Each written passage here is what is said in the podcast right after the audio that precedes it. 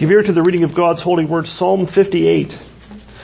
To the choir master, according to do not destroy, a miktam of David. Do you indeed decree what is right, you gods? Do you judge the children of man uprightly? No, in your hearts you devise wrongs. Your hands deal out violence on earth. The wicked are estranged from the womb. They go astray from birth, speaking lies. They have venom like the venom of a serpent, like the deaf adder that stops its ear so that it does not hear the voice of charmers or of the cunning enchanter. O God, break the teeth in their mouths. Tear out the fangs of the young lions, O Lord. Let them vanish like water that runs away when he aims his arrows. Let them be blunted. Let them be like the snail that dissolves into slime, like the stillborn child who never sees the sun. Sooner than your pots can feel the heat of thorns, whether green or ablaze, may he sweep them away. The righteous will rejoice when he sees the vengeance. He will bathe his feet in the blood of the wicked. Mankind will say, surely there is a reward for the righteous. Surely there is a God who judges on earth. This ends the reading of God's word. You may be seated.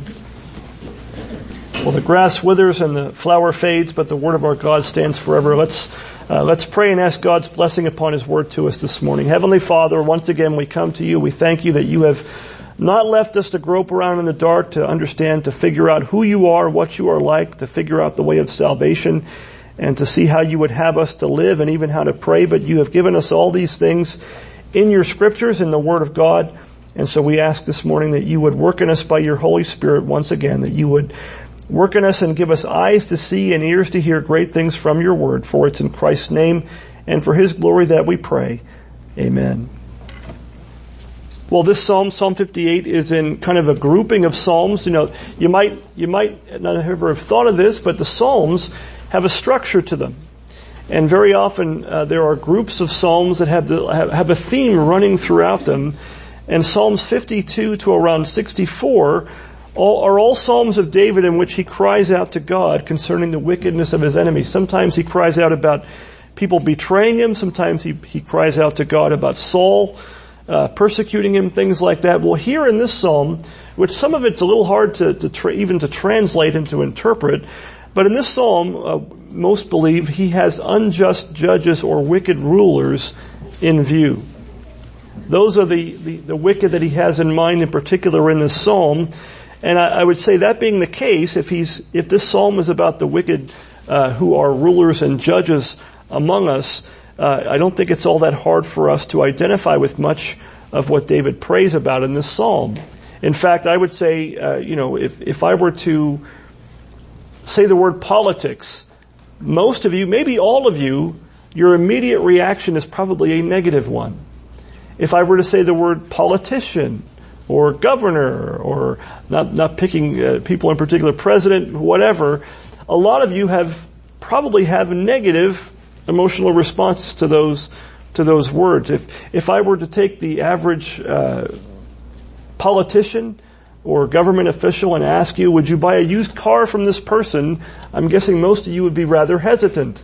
We don't have a lot of confidence, I think sometimes with good reason, uh, these days in our government. Maybe that's been the case in all times, in all places, we're, we're kind of by nature suspicious of other people who might have authority. We don't like people having authority over us. So some of our, our, our unhappiness about politics might just be our, our, pride. We don't want to have somebody else telling us what's what. Well, Proverbs 29 2 says this. It says, when the wicked rule, the people groan. When the wicked rule, the people groan. And I think that's something that David is dealing with here in this, in this psalm. This psalm of David breaks down into three, it breaks down pretty clearly into three sections, and that's kind of the outline we're going to follow is the outline that the psalm itself gives us. And we're going to look at three things, Lord willing. The first thing is David's description of the wicked. David's description of the wicked, these unjust judges, and that's in verses 1 through 5. The second thing we're going to see is probably the thing that might make us the most uncomfortable, many of us, is David's prayer of imprecation against the wicked in verses 6 through 9. He doesn't just describe them, he prays for God to judge them. He prays for God to put a stop to their wickedness. And that's in verses 6 through 9. And the last thing is, in, in verses 10 through 11, we're going to see God's just judgment upon the wicked and David's praise of God for that. David looks, kind of looks down the road by faith and sees God's justice being carried out and praises him for that. But let's look at the first thing, David's description of the wicked. It's found in verses 1 through 5. There David says, do you decree, he, he addresses the people he's talking about in the psalm. He says, do you indeed decree what is right, you gods? Do you judge the children of man uprightly? No, in your hearts you devise wrongs and your hands deal out violence on earth. The wicked are estranged from the womb. They go astray from birth, speaking lies. They have venom like the venom of a serpent, like the deaf adder that stops its ear so that it does not hear the voice of charmers or of the cunning enchanter. Now, David inquires of these unjust judges. He calls them gods uh, in in verse one. And the reason that, that most commentators believe this is what he's talking about there is, what does he ask them? He asks them if they truly decree what is right or righteous and whether or not they judge the children of man rightly. Now, a, this is a rhetorical question, right? David's not asking them, hey, do you guys happen to do this? What's, he gives the answer already. What is it? The answer is, is no. He answers his own question in verse 2. He says, no. In your hearts you devise wrongs and your hands deal out violence on the earth. So their, their evil isn't accidental. They plot it in their hearts and then they carry it out with their hands in what they do. Now you might think to yourself, you know, is this overstatement? Is, is David kind of being exa- is he exaggerating for effect? If you think of unjust judges or rulers, you might wonder, you know, how it is, do their hands actually deal out violence on the earth? Is David kind of saying things above what's really happening? After all, you know, if, the, if all they're doing is making decisions and, and judgments and maybe, you know, legislation, how are they, how are their hands working violence? Is that even possible? Are they guilt, are they really guilty of violence that David accuses them of here? And I, I don't think it should surprise us that David says it the way that he does. If you really think about it, how much ruin and misery and bloodshed and death has often come through the unrighteous decisions of unjust judges and rulers. David's really not exaggerating much at all. In fact, I don't know if you were listening uh, when, when, Rob, before his prayer, mentioned uh, Scotland and the persecution of the church in in uh, back in the Reformation, uh, decades of the Reformation, and, and the decades after that. Uh, the persecution of, of the church was often done through the government, through the government that people were were put to death. Uh, how often does do unjust rulers cause others to fight unjust wars? How many have unleashed the power of the state against their own citizens, resulting in, in literally in bloodshed? You think of any time in history. You think of Paul's day, Nero, Nero, ruling Rome. Nero was a crazy person. Nero was an evil, wicked man who had people uh, put to death, who had Paul himself put to death by the sword. You think of World War II, you think of Hitler, you think of Stalin, you think of Mao. After that, you think of uh, all kinds of people in the Middle East, different rulers that, that terrorize their own people, that murder, put to death anybody who opposes them in any way. In our own country, one only has to consider the outcome of the action taken by the U.S. Supreme Court not really that many years ago, back in 1973 when I was a young boy. You know, that's, that's within most of our lifetimes here with some exceptions. You younger folks, that's before you were born, but many of us were around, even if we were kids back in 1973, 45 years ago. It's about one generation's time in our Supreme Court in, in the land that we like to think of as, as, you know, righteous and we're going to celebrate July 4th and I'm not here to bring a downer on that, uh, this, this coming week. Uh, but what did they do with the Supreme Court? They ruled that many of the laws around our country that limited or criminalized the practice of, of abortion they decided that it was unconstitutional, that those laws couldn't hold. And so they unleashed the floodgates of abortion. And what has been the outcome of this wicked decision? And that's what it was. The death, the murder of approximately, since 1973, uh, some counts have it around 60 million babies killed in the womb. 60 million in 45 years. Hard to get your mind wrapped around that by comparison, Adolf Hitler's Third Reich, you know, an evil regime if ever there was one, Uh, they're responsible for around the murder of, of some six million Jews. We've lapped them ten times over, all with babies.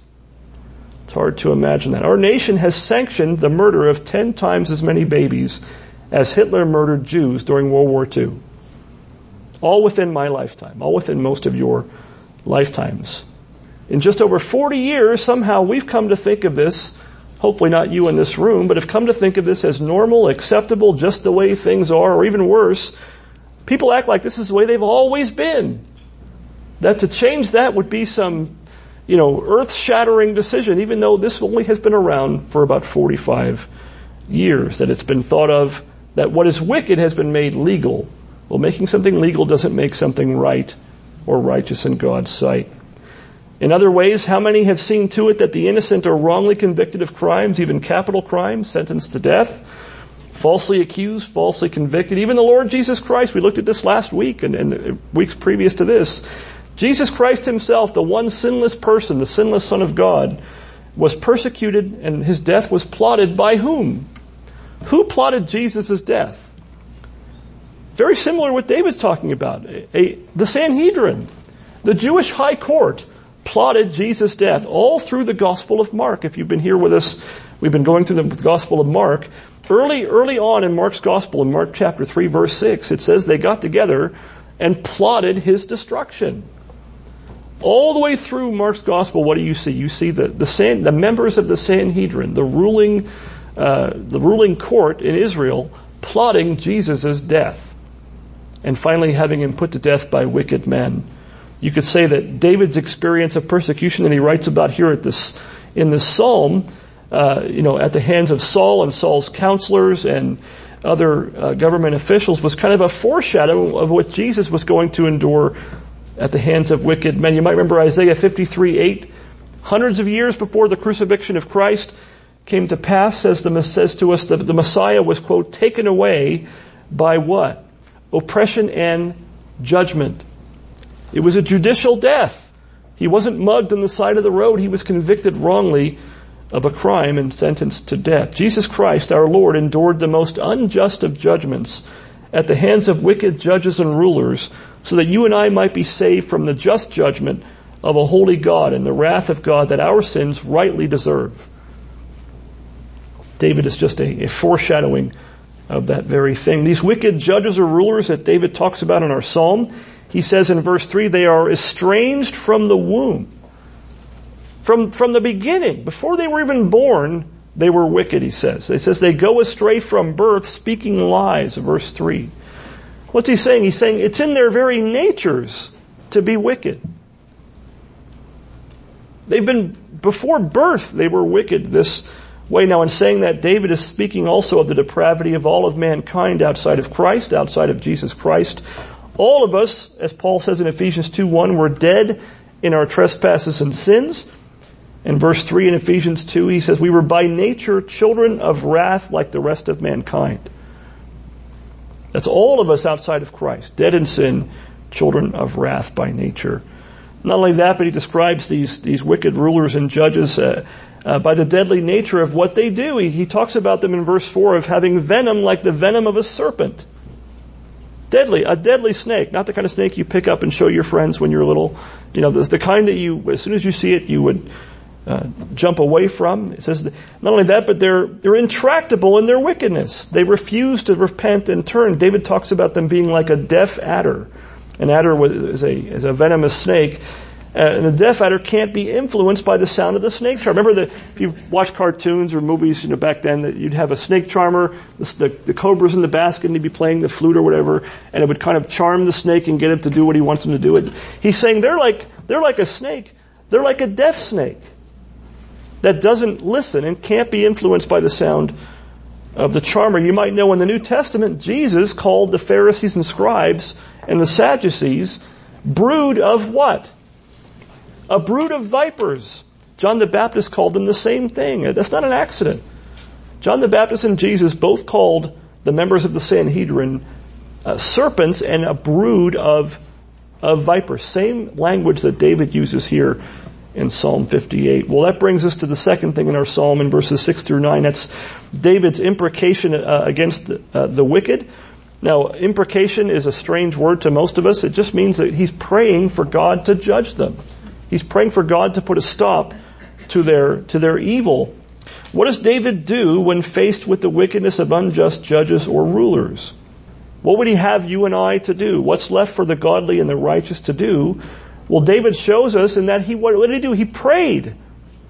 Did he take vengeance into his own hands? No. He trusted God who judges justly. He prayed.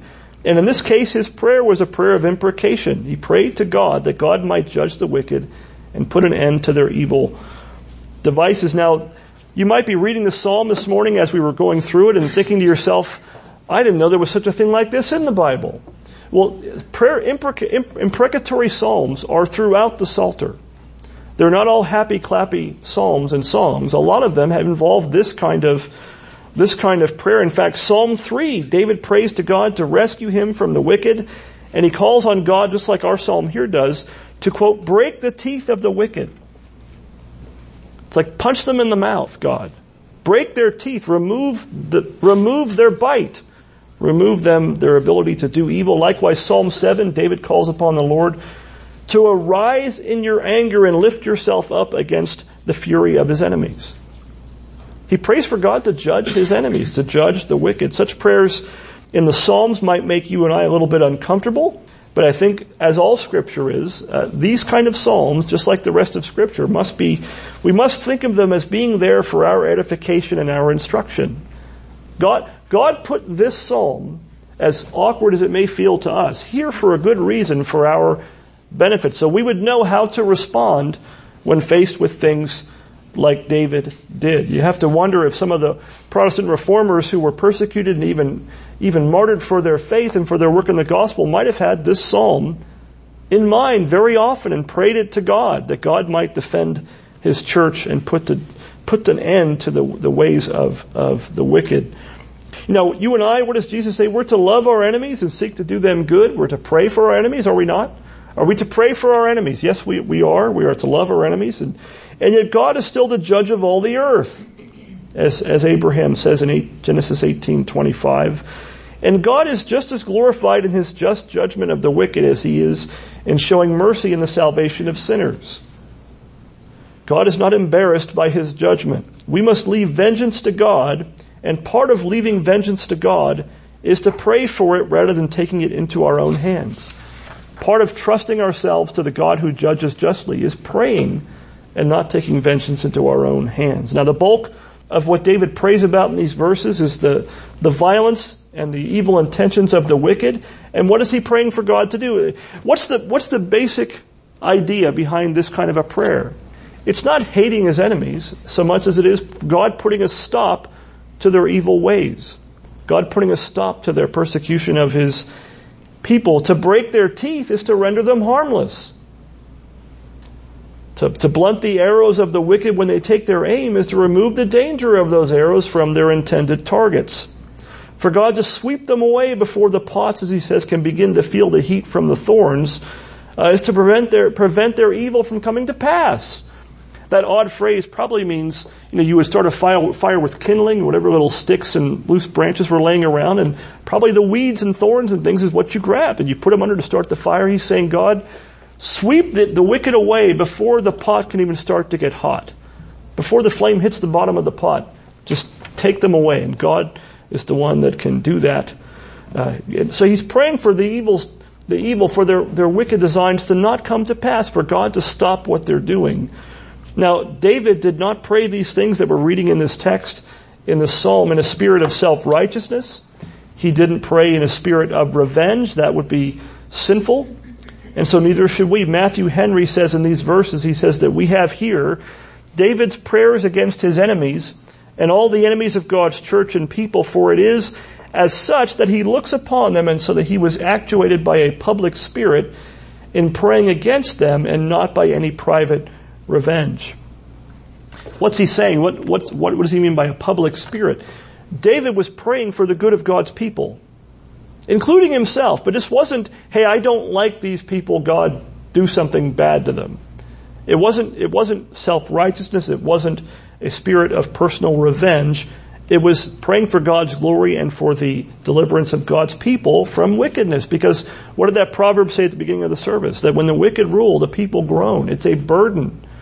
It's a bad thing. David's concern was the glory of God and the relief of the godly.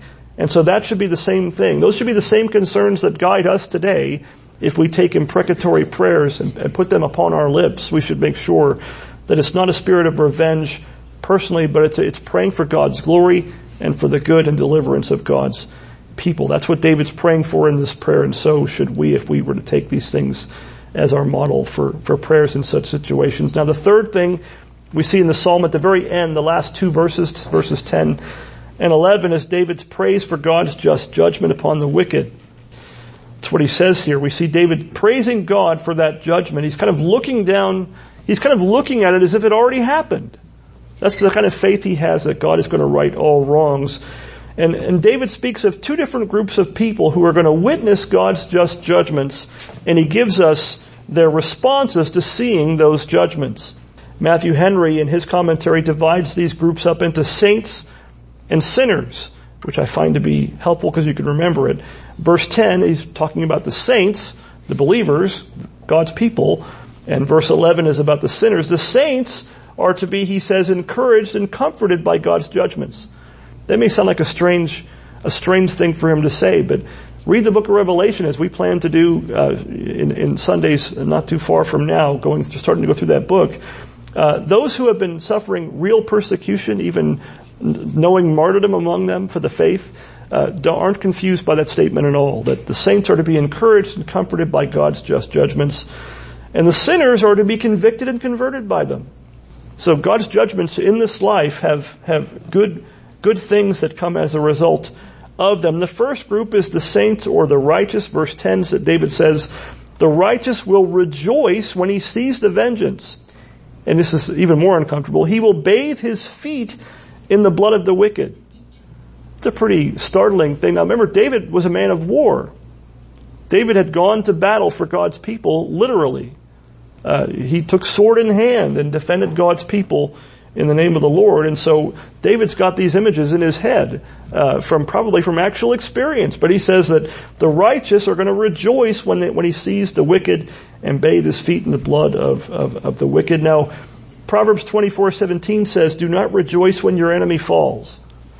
So, what are you? Is David contradicting Proverbs twenty four seventeen? Is he rejoicing at the fall of his enemy in and of itself. Likewise, the book of Ezekiel twice says that the Lord takes no pleasure in the death of the wicked.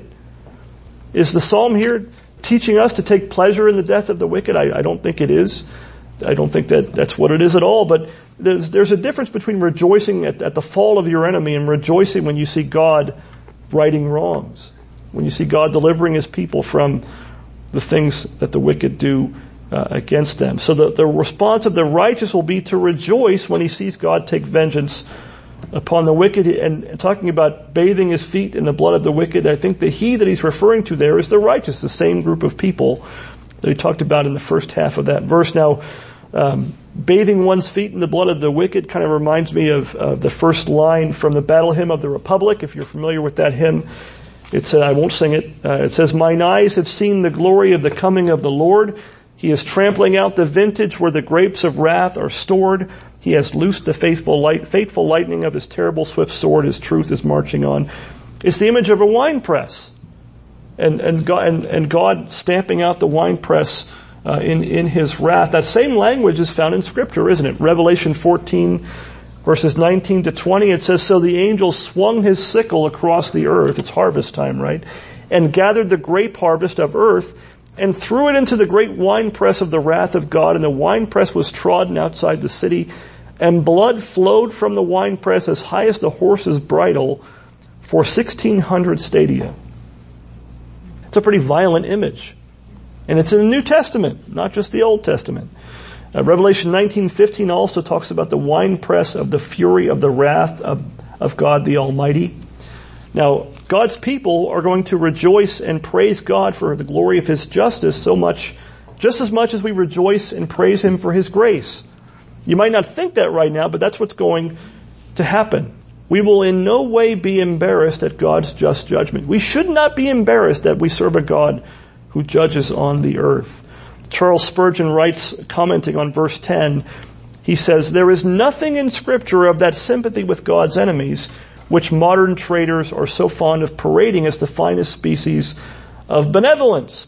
We shall say, Amen. We shall at the last say, Amen to the condemnation of the wicked and feel no disposition to question the ways of God with the impenitent.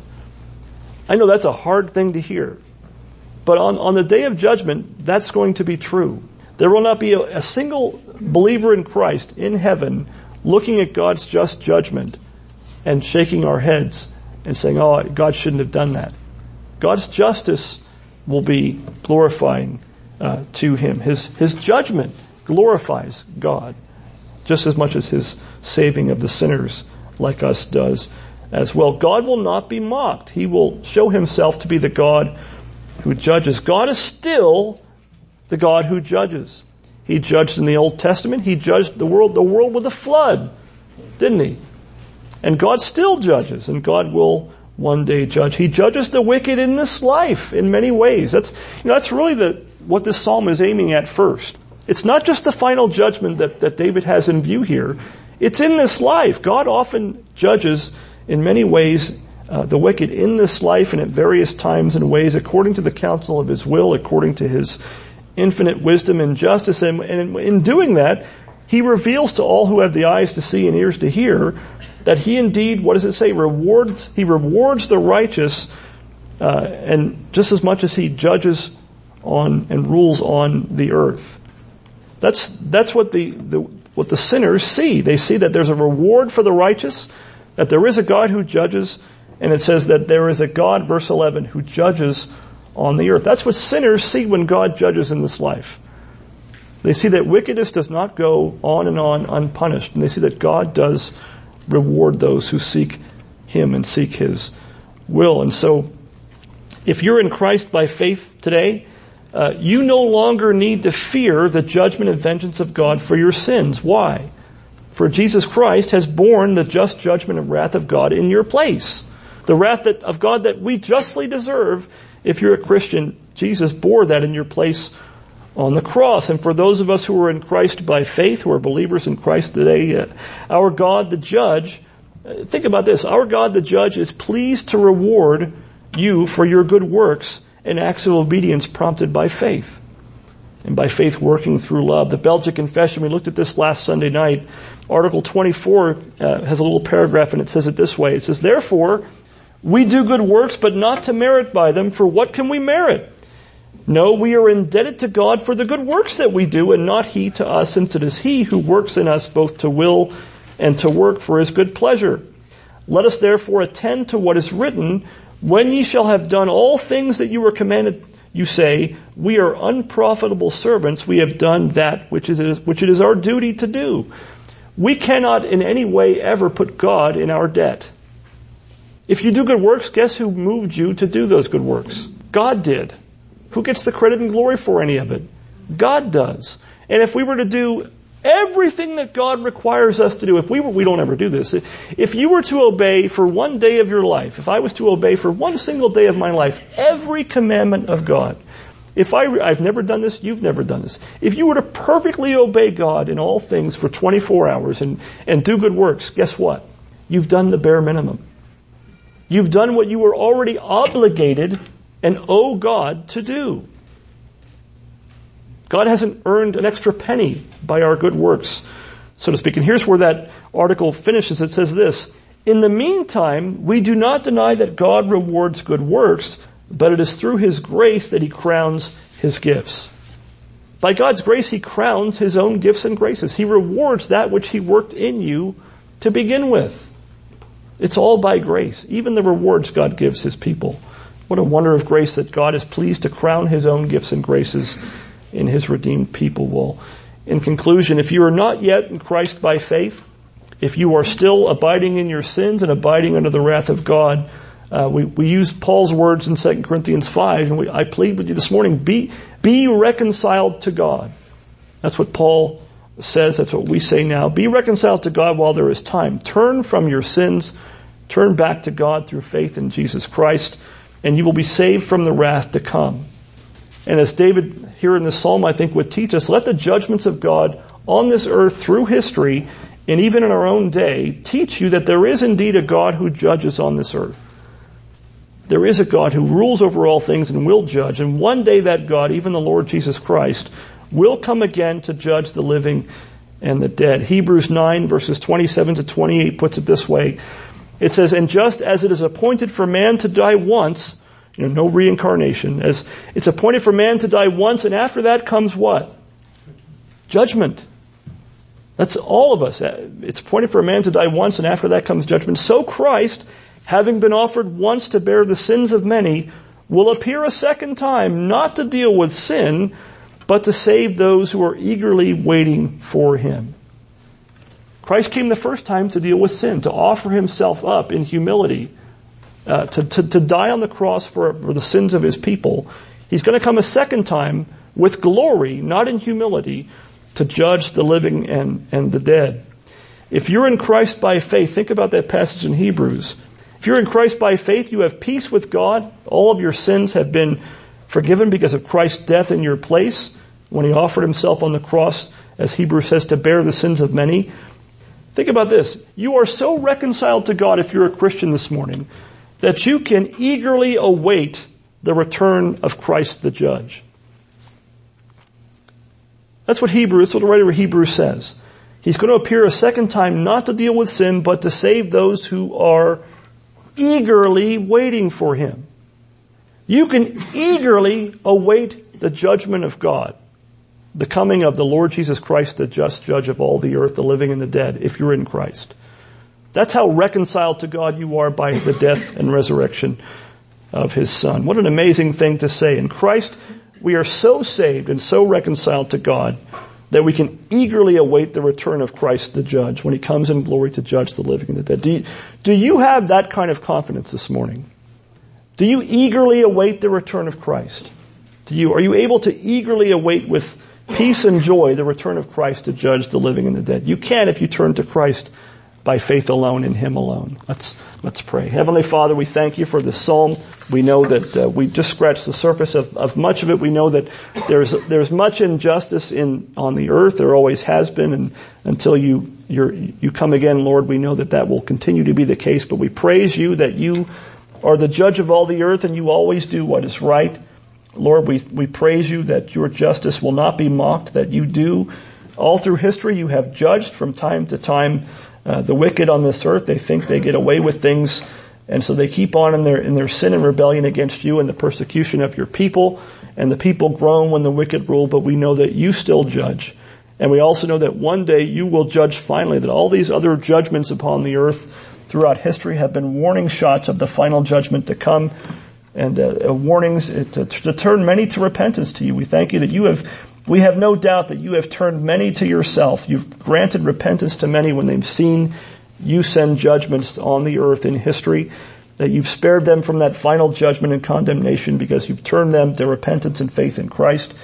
We thank you that by your grace alone, that, that, that those of us in this room who know you by faith in Christ can, can eagerly await the return of Christ, the judge of the living and the dead. That we can eagerly await our, our final salvation that comes through him that we will see your just judgment, will give you praise and honor and glory and, and, and give the whole universe will know that there is a judge, there is a God who judges, and that your judgment is just, and that all the evils will be undone and rectified on that final day. Lord, we pray that if anybody here this morning is still in their sins, and is still abiding under your wrath, that you might open their eyes even this morning, that you would give them grace to see their sins, to see their need for the Savior, and they would look to Him and have life eternal and abundant and the forgiveness of sins, that they too might be able to eagerly await the return of Christ, because He's no longer their judge, but their Savior and Redeemer. And we ask all these things in His name and for His glory. Amen.